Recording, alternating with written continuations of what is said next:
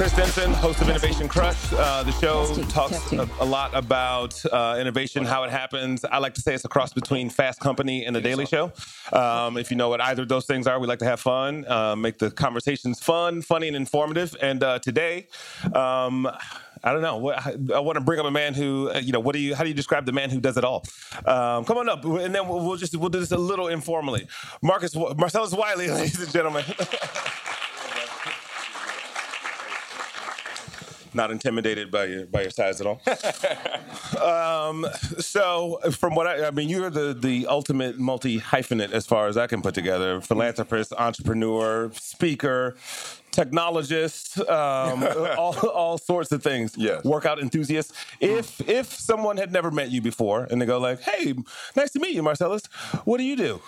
Oh wow, uh, where do I start? Um, I, I, guess at the core of all things that I do is obviously uh, passion mixed with design. Um, very calculated. Uh, I think that was a calculation that was given to me by my upbringing, by my nuclear family, um, people that really protected and tried to steer me and and us in the right direction um, based on adverse circumstances. So, growing up in in Compton and in South Central Los Angeles, we all know the statistics. We all know the adversity that you face. And I think that my mother, especially, uh, took time and took attention and tried to put us in the best positions possible uh, to give us opportunities that she didn't have growing up. So I guess when that's part of your DNA and it's certainly part of my upbringing, uh, I started to uh, not only dream, but uh, try to make those dreams reality. That's great. In your, um, in your bio. And shout out to your mom. Um, in, your bio, it talks a lot about you know you being an agent of transition, yeah. um, and kind of kudos to your mom for preparing you for that, right? Yeah. Because you know, and there's a, a, a, phrase I love, which is from Compton to Columbia. Mm. Um, in that transition, what was kind of like one of the most surprising things that you know rose up for you? Yeah. Uh, uh, so many things. I mean, how long we got? An hour here. Uh, I, I, think the first thing is when people tell you you can't. Um, for you not to believe in that, not to internalize that, to actually be courageous enough to start to define your own life. So it started with me with identity. Um, and I don't want to say identity in a traditional sense. Um, I didn't know what I wanted to be when I was young and when I was facing all this adversity, but I knew what I wasn't. And so I think my identity checklist wasn't so much who are you, but who are you not? And I was not a gangster. I was not a drug dealer. I was not hard. I was not tough. Uh, I kind of knew those things, and uh, I had a balancing act between uh, my academics and my football success that really gave me uh, more identity and shaped who I became. And I just used that balancing act to protect me and buffer me from all the adversity that I was seeing. But I think a lot of it just came down to I didn't really live the outward experience as much as the inward experience. I, I, really believed in I could throw this football up in the air in my room at eight years young and one day make that materialize into something. So, kind of staying that path and and staying disciplined to it was the toughest part. Um, talk to me a little bit about dreaming because that you know that eight year old version of you uh, like there's all of us when we, we were eight at some point we were like thinking of doing something or there was that poster on the wall or yeah. that vision you had um, tell us about materializing those dreams just like what's that process like even going from eight to columbia and then to the nfl you know realizing those dreams yeah exactly i mean we we don't read our own manuals a lot of times. You know, we're just like when we get a new gadget, we just open it up and just start playing with it. And then six weeks later, your friend's like, "Hey, do you know about this feature?" And You're like, "No." well, you didn't read the manual, damn it. So you know, it, it's kind of those steps. I I really wanted to read the manual of what talents I had, what things I really desired. Um, so when I'm throwing the football up in the air, I'm just like, "Wow." Uh, this could be a means to an end. This can be something that can. By the way, were you the same size when you were eight? just, okay, just. Well, my son is two. He's here.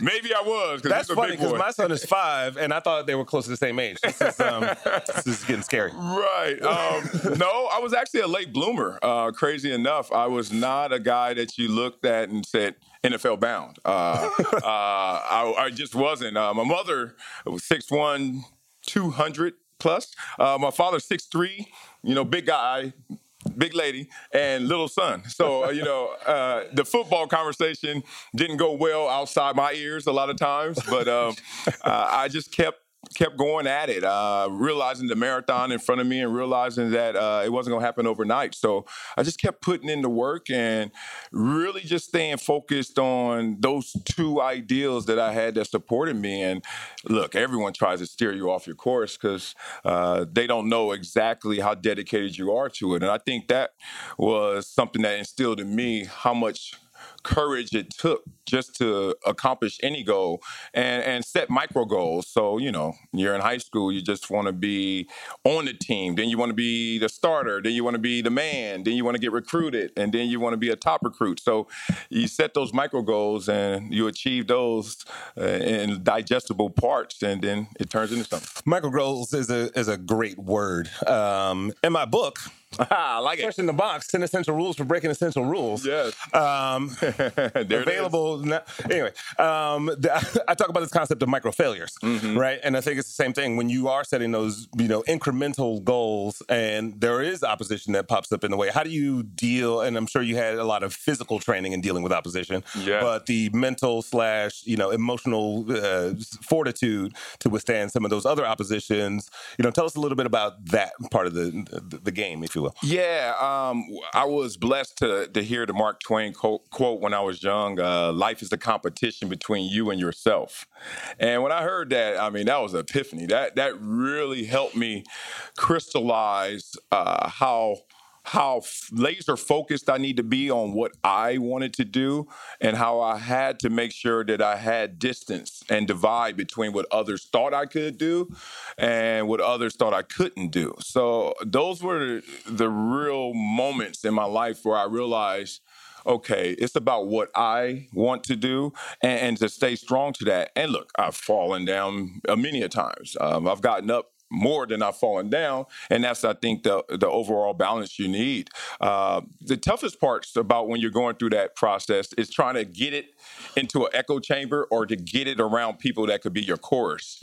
And um, you learn quickly that uh, even without the chorus, that you have to be internally motivated. And I think that's what it's about. It's just realizing what do you want to do with all of this. So in my book, that's coming out this fall. It's not out yet, so don't check Amazon and the best selling. You're like, where is it? uh, fall, October 23rd. Um, it's called Never Shut Up, and it's about really telling the world who you are, um, your core, your essence, um, trying to dictate circumstances. Because if I let circumstances dictate who I was going to become, I wouldn't be here at this podium with you right now. My wife says I never shut up. So um, no. So uh, before we get into the book, I, just to put this all in perspective, mm-hmm. because beyond you know you as an individual and your sports career, um, you've got a whole slew of things going on. There's content, and the, tell us a little bit about the Marcellus Wiley portfolio of goings ons. yeah, yeah. Um, I, you know, I, I never believed I was a football player. I, I, knew I played football, but I knew it was a means to an end. And when we talk about transition, I think it's really about keeping your core identity no matter where it may be located in this world and in your occupation. So I think for a lot of my teammates, uh, a lot of my brethren, they struggle because they really buy into the fact that they're football players, they're basketball players, they're they're that. Whatever they've been sold and told, they actually believe it, and that's fine. It gives you an unreal laser sharp focus for that moment. But as soon as things start to change or evolve, uh, they're not such agents of that transition, and it's very difficult for them to wrap their minds around that they're more than what they just did. And that becomes the highlight of their life, et cetera. And we know about all the negative stats. So for me, uh, the portfolio is always an extension off of that initial platform of, wow, I played in the NFL and I played a decade in the NFL and got to play in every stadium, got to play against countless heroes and icons of the game. And those relationships and those moments gave me a drive and gave me uh, a courage to to dare to do more than just tackle people and get hit all the time. So uh, I've really tried to translate that. Uh, my first step in transition was to go at ESPN, and I started to work at ESPN upon retirement in 2007. Uh, and being a guy that can now articulate the game and the sociology of the game, the mindsets, um, not just X's and O's, but the I's and the U's, uh, the people out there and what they're experiencing. Uh, that became another platform uh, to elevate the brand. And from there, I've been doing that for 11 years uh, and counting. Uh, it, has been exciting because now the book's coming out. Uh, now a television show is being sold. And many of things that once again, when you're around eh, the house, the neighborhood, telling guys this, and they're laughing and they're giggling and they're like, whatever, those things can actually come to fruition. Right. I think that's uh, the thing I'm most proud of. Is that is that part of it lonely? And, and this comes up a lot because I, I, talk to a lot of innovators, entrepreneurs, founders, et cetera, et cetera, people who have like crazy ideas about how the world should work, and people are like, oh, that's that's nice, yeah, right. And and as you tell them what your vision is, and then they may not necessarily believe it. Tell me what that journey is like going out on your own, but also along the way pulling people in, enrolling them in the you know the Marcellus Wiley vision, yeah. um, and kind of filtering through like who's not on board and who is. It's a it's a pretty uh, treacherous road sometimes. Yeah, it really is. Uh, my coach told me um, when I was going from the from the collegiate ranks to the pros and every i mean it's literally the moment you are drafted instantaneously, like in, immediately, people go. They come to you differently, and they always say that the person in that moment changes, but it's really everyone around you that changes. That perception changes. You're no longer just X. You're X plus, and you know I can no longer just come into the room and just be, oh, that's the guy who's trying to go to the pros. To now, you're the guy in the pros. I want your autograph. Literally, I went to a store the day before I got drafted. The guy just rang rang up the receipt, said, "Oh, good seeing you again. Have a great one." I came back the next day, literally next day after I was drafted. Forgot my headband. Had to go party that night. Forgot my headband. Shows show up to the the store. The guy literally closes the store, wants to take a photo shoot, and put me on the wall. This is 24 hours later. The wow. only thing that changed in my life was literally that I was drafted. Um, look, success will bring them all to you. Let's just be real about that. But in that process, uh, to know who to believe who's on your side, who's not. Uh, my coach said, listen to people. They're always telling themselves. And that was something very telling to me because when you come into a conversation, when you come into a new situation, what are you taking in beyond what you're already attracted to? Right. I think so many times we get mesmerized by our attraction of a moment over a person, over an event that we don't really distill it for what it is. We so, hear what we want to hear. Exactly. Right. That selective perception. So uh, I think that is keen advice to just listen. Uh, it'll tell on itself. Uh, with all these things going on, um, well, first, you, you, mentioned sort of being able to filter people out, right? And mm-hmm. and also opportunities. You know, I think when I look at your portfolio, you know, from philanthropy to ESPN to just everything that's going on, I'm sure there's a, a 50 dozen other things that are coming to the table. How do you kind of filter and decipher which one of those things you entertain and take on and which ones you don't? Yeah, I mean, look, you're going to fail. Uh, that's how it goes. You're going to fail. Uh, certainly, you're going to learn from that experience if you're blessed, and that's how you go forward. But I think that when you have to start to put the proper barriers of entry in place that helps you and helps the person that's coming to you with the proposal, the idea, to realize how difficult this process is. To lane switch, lane jump. A lot of people like to do that. Oh, I'm a football player now. Let me just open up a business. Ooh, there are people that go to school and and dedicate their lives and their entire experience just to open up a business. Let alone you're just trying to do that lane switch. So I think putting the barriers of entry, and those barriers are proper people uh, that make sure that all the I's are dotted, all the T's across. Uh, one of the simplest tricks was when people used to come to me every time I'm out, oh, I got this, I got this. And I always say, okay, email me and my business manager. Hmm. The inbox is zero. I did. I did. I did the same thing. It's like, yeah. oh, it, it, um, my buddy Eric is here, and we talked about this um, uh, a couple of weeks ago, mm-hmm. and it was like, oh, okay, you want to do that? Shoot me a note, and nine times out of ten, it doesn't happen. And it it's just kind of like, what is that telling for you? Like, what's that? What's that evidence of? Uh, well, one, I think that's the first time they get to look and peer at the mountain and say, "Whoa, that is a little more than I thought." You know, because anybody. I gotta send an email? Yeah, yeah, I, yeah. I got to do some work. like I thought this was just gonna come to life because I said it. um, but two, uh, they they quickly sense that this person is for real, and if this is how it's going to start, I can only imagine what's going to come after this. So uh, there's a reason why a lot of times people are just shooting in the dark is because they never really went through that entire process and that's good for them as well, like to learn that process. And maybe the next person they come up to, they're actually ready for that email, but they weren't ready for you. Yep. Microfailure. See, mm-hmm. it's in my book. Okay. um, so. So, you know, across all these things, you talked about this a little bit, but I'm, I'm more curious as to what is your superpower? Like when you walk into a business setting, mm. you know, what is it that people expect from you aside from the shiny objects, right? It's like, yeah. oh, look, look what we got. It's more so like, what are you bringing to that table that is, whether it's inspiring or, you know, some sort of management style? Like, what is the, the, the Marcellus Wiley superpower in, in, in business? Wow. Uh, I, I, I guess the special sauce that I possess is, is really being able to touch the extremes in, in terms of life, and and having that experience has really uh, left me with a, a, a, different aptitude in terms of being open minded, uh, in terms of perseverance, and also in understanding. Uh, you know, you you grow up in the toughest of circumstances. You see a lot. You know, kids grow up post traumatic stress. Like literally, you see death and you see drug addicts and you see the craziest stuff that we see in some of these summer movies, but you actually live that every summer. And then you take that to an extreme where you're at an Ivy League institution with a third generation billionaire who's who's just sitting there in class with you with a suit on, talking and battling the teacher like it's a football game. And that really is mind blowing to see the competition in the class. And you saw that on the field. And then now you see diversity and then you see the affluence. And I get to see it all in one mixture of life experience.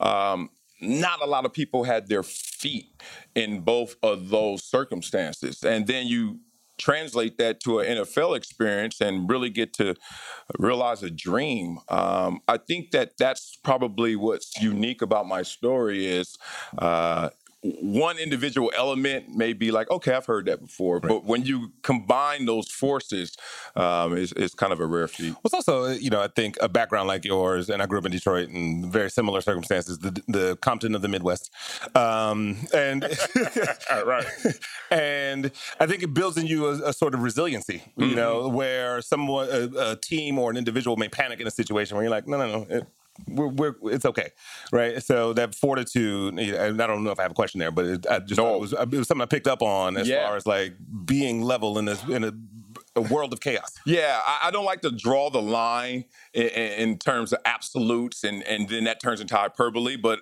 in this case, I, I I'm almost going to draw this conclusion, and I've learned from my athletic experience and translating that to the real world where the normal people are non athletes, athletes work so much harder on the typical level and they complain so much less than the typical person that I work with in media or in any other endeavor outside athletics. Why? Because literally, we had to go to a stadium at times where we couldn't walk to the game, but we were going to run minutes later. And how do you do that?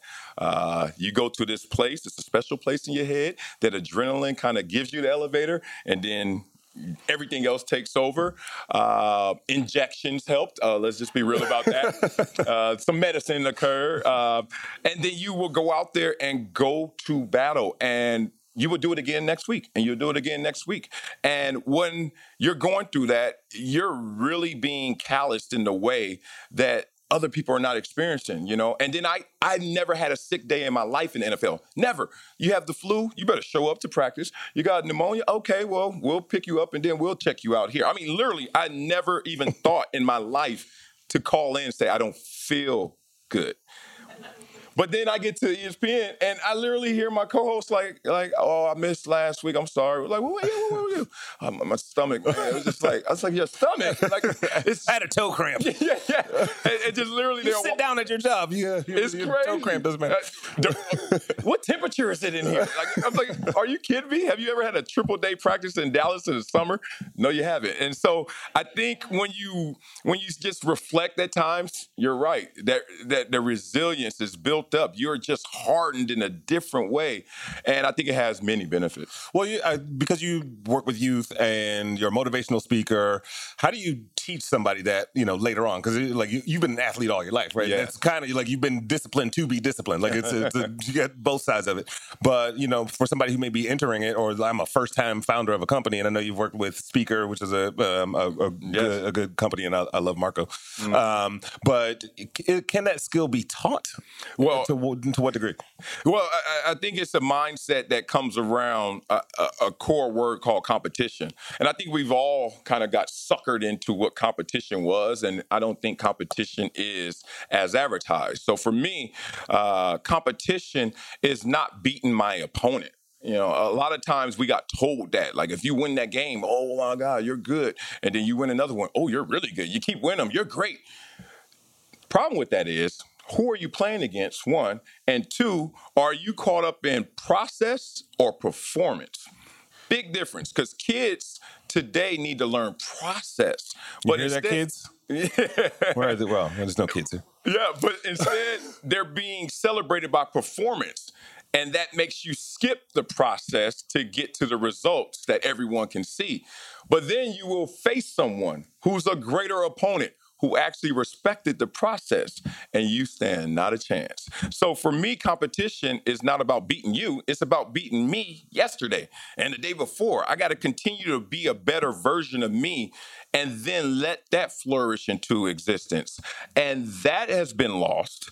Um, so teaching someone that mindset, you have to first teach them that you're competing against yourself. Like just keep remembering that. When you lose that game, and it was a championship game by one point, you lost to the other best team in the city, in the state, in the country. That's not hard to swallow, but it should be something that you realize that this is a positive here's the thing. You can win all the other games and you're like oh, i'm the man. But who are you playing? Not the other best team. So i think a lot of times we just got to come to that realization and instill in youngsters that the process matters more than these results. That's that's brilliant. You guys enjoy that?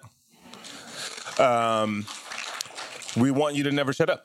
So tell us tell us a little it. bit about the book. I love it. I love it. Well, the book comes out this fall, uh, October, 2018. Yep, Mark October calendar. 23rd. Um, and uh, it, it's really it's really an experience through uh, the circumstances that I've seen and the mindset that it took to overcome that adversity in those circumstances and how to start to let the world realize who you are when the world is always constantly trying to box you in.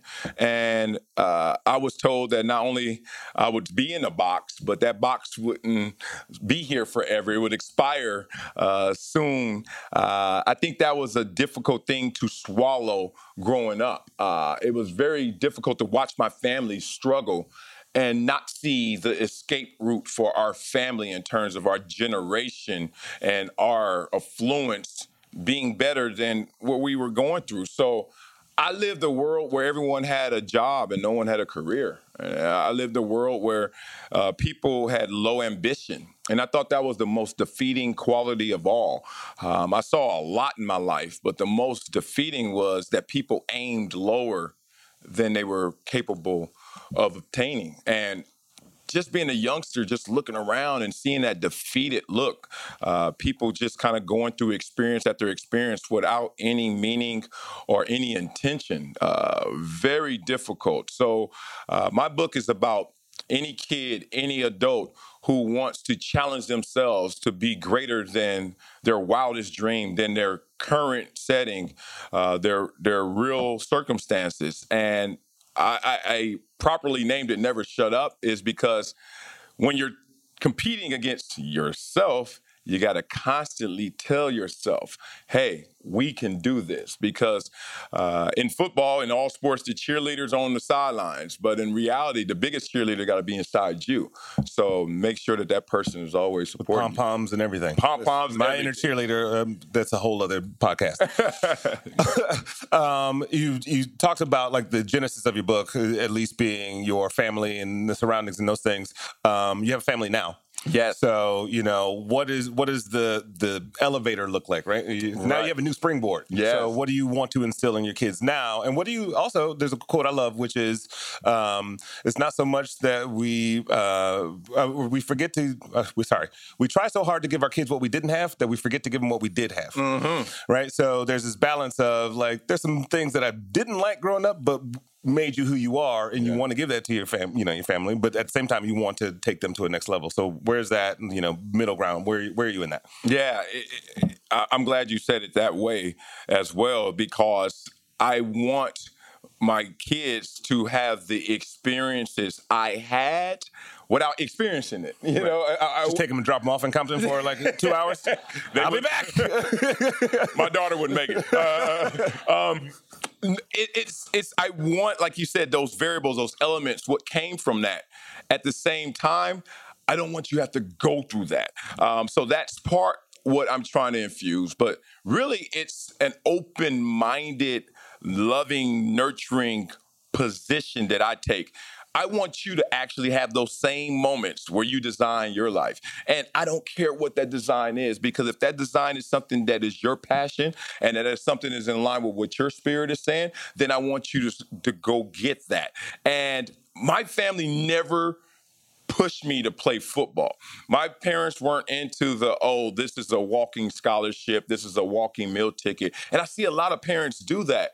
And Rarely do I see that guy in the locker room at the pro level. Rarely. Like you see him get to maybe even college level, and then you just see him flame out. Because to get there, do you know how much you have to go through? And if it's not being fueled by you and your sole intention and purpose, you're not going to make it because once again you're going to run against somebody else who is there for those reasons so for my kids for my family it's really allowing them to to create what they want without all the disturbances that I had to go through, but they just change form. Right. You know, they change shape. Now you're in the suburbs, you're in a better place, whatever you want to call it. Okay, that's fine. Too many, too, too many squirrels. Too, too many squirrels. Look at these squirrels. What are we gonna do?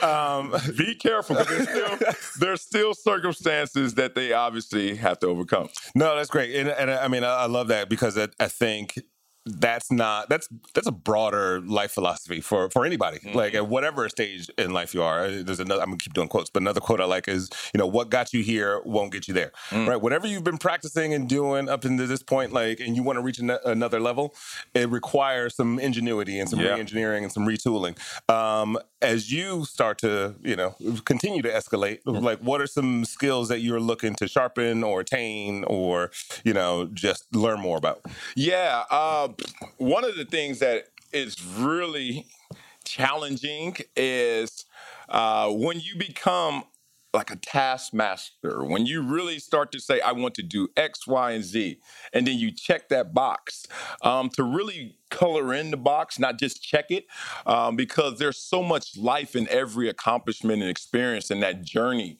Um, and growing up, I never felt pressure I felt responsible, which was slightly different for me because if you have pressure, it feels like you have an option. You have a choice. This is a championship game. Why is there pressure in a championship game? Because you can win or you can lose. I didn't have that. I knew I couldn't lose. So I felt responsible, like with a child. Like you can't drop your child. Like, you know, like that's not pressure. That's like, you, you better not drop your child. Like there's no option.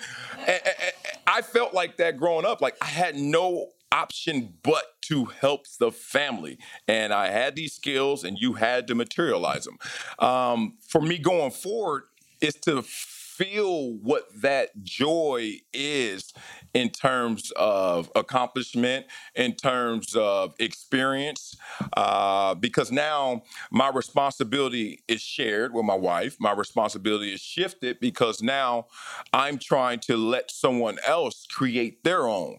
Um, it's not about, about me saying, get in and I'll pull us. It's about now, where do you want me to get in so I can help fuel you? So it's a completely different shift that I have to learn to accept that fun, joyful process because for me, uh, kind of was a serious business cat. as much as I'm a jokester, like I know. I just saw the look in your eyes. I, I was, I was, I was a little like, oh, yeah. I would go to that place, and I, I kind of want to stay away from that place and still get there. Right.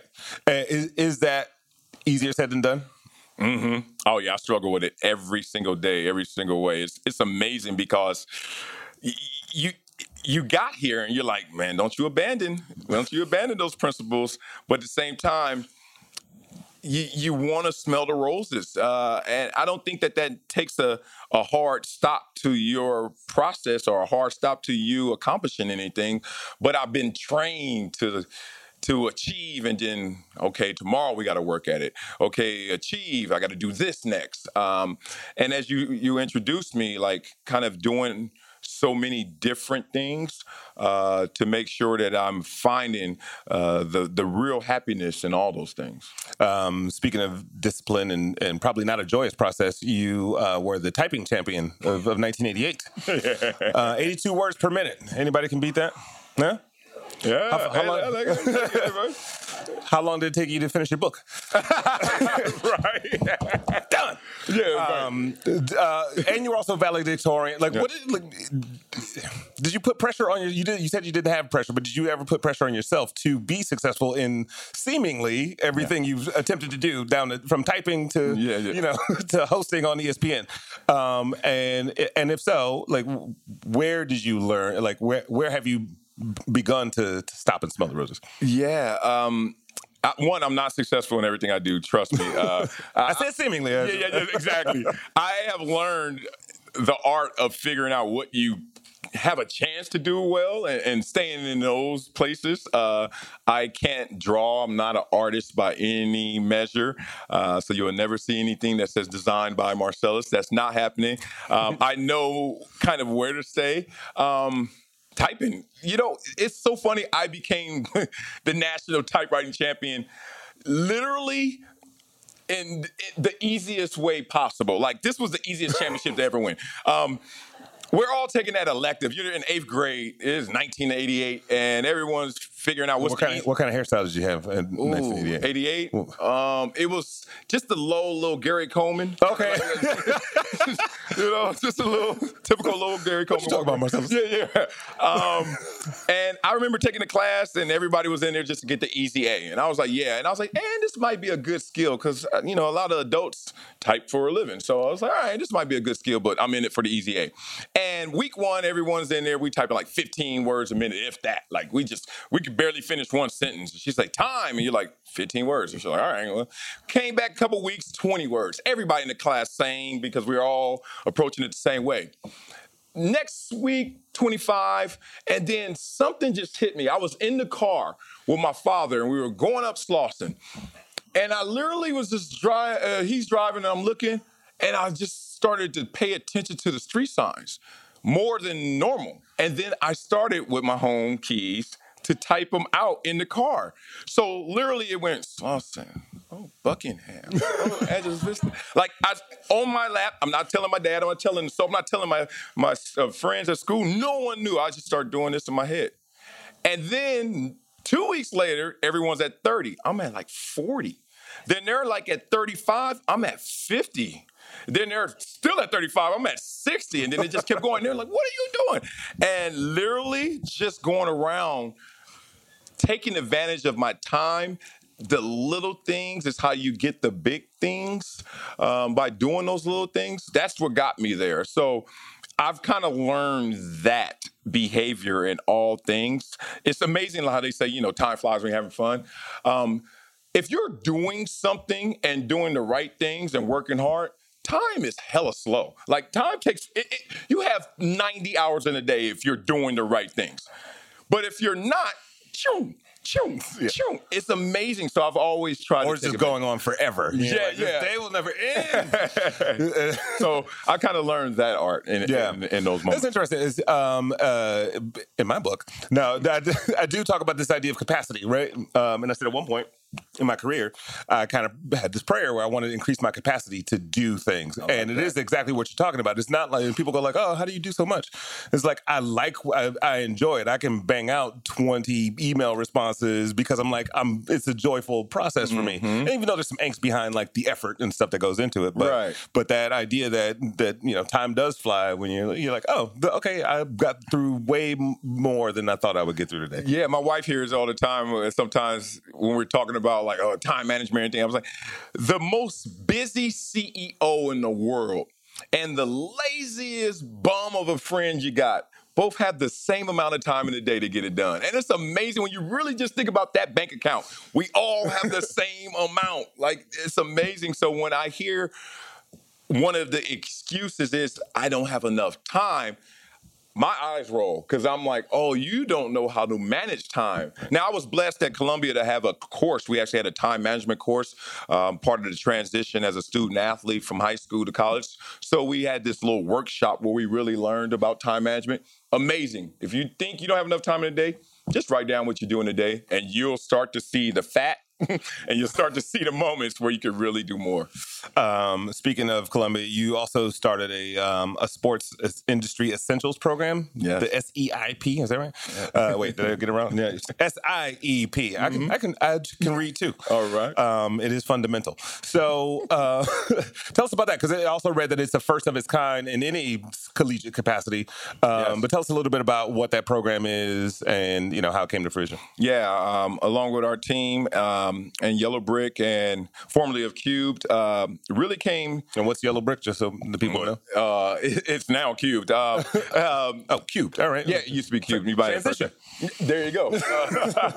um, really wanted to give kids an opportunity uh, to really expand themselves beyond just being on the field or on the sidelines in terms of the sports experience. As you know, ESPN and other entities out there, uh, it's a 20 24 7 news cycle. And there's tremendous need for uh, personalities and talents out there. And uh, growing up, one of the, the things you would always hear is uh, I don't know necessarily what I can do outside of sports and entertainment. Like that was one of the things that was really cliche.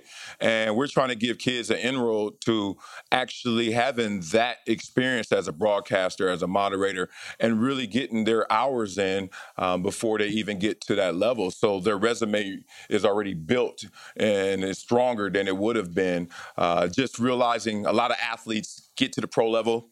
The average lifespan of an athlete in the pros is three years.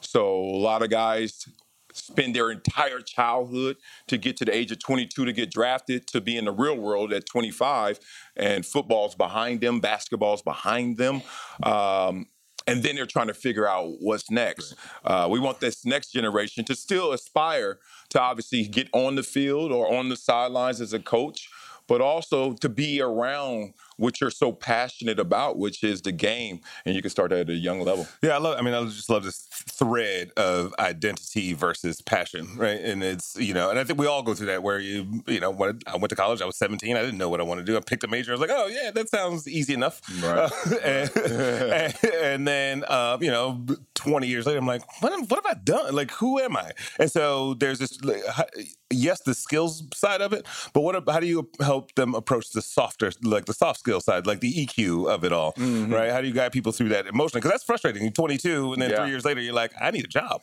Yeah, right. Like, and I have no idea where to begin. Yeah, exactly. I mean, it starts at the fundamental level, as we were talking about with identity. Um, you just can't wrap yourself around which is going to be deemed as just an occupation. Like I understand how it, it is the spirit and passion of this country to play sports, and I see it. I see the parents at the Pop Warner and at the T-ball games. They're just looking at the kids, and there's dollar signs, and there's there's hope, and there's opportunity, all wrapped in one. But you got to remember they're just going to do a job. Like it's literally going to be a job. Um, uh, yesterday, I'm taking my my wife is taking my son to my gym, and I come after I work out to my gym.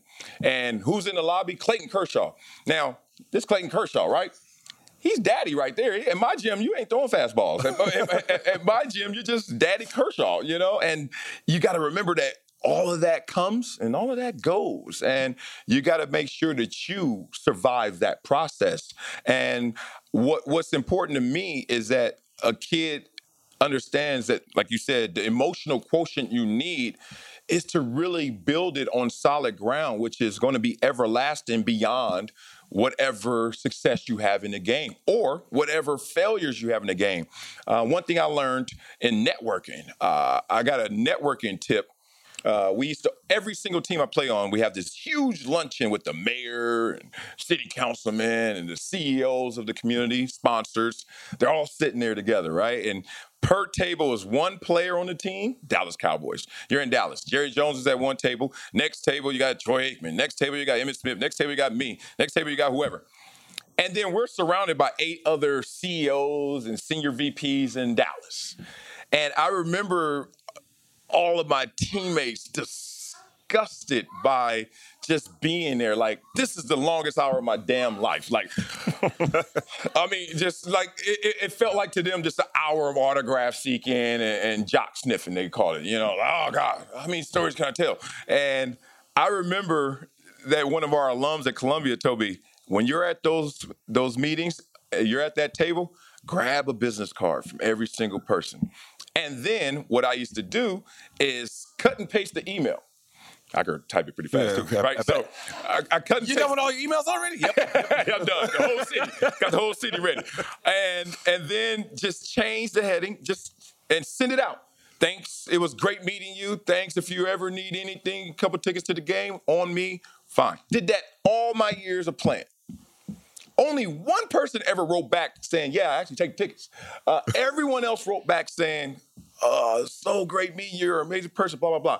Now, what I learned from that is how that was another enhancement in relationship building. That, once again, just that increment of time went that far in terms of our our relationships and our experience and just little things like that i want these kids to realize when you're the high school star because even if you fail at the pro level you're a high school star get to know that community. When you're in college, don't just go up there for the cute girls and the and the great training table and the weight room. Like get to know the people there who are making decisions because when you're in those moments, that's when they're going to listen the most. One thing you touched on a really great thing is, you know, you talk about perception earlier, like how people perceive you, but it's also how you perceive a particular circumstance or right. opportunity. You're sitting at the table, I'm bored. No, no, no. If you perceive it differently, it's a golden opportunity. Mm-hmm. Um, I want to get to some questions from you guys but forget it. No kidding. Um, I, uh, I, so um, the show is called Innovation Crush.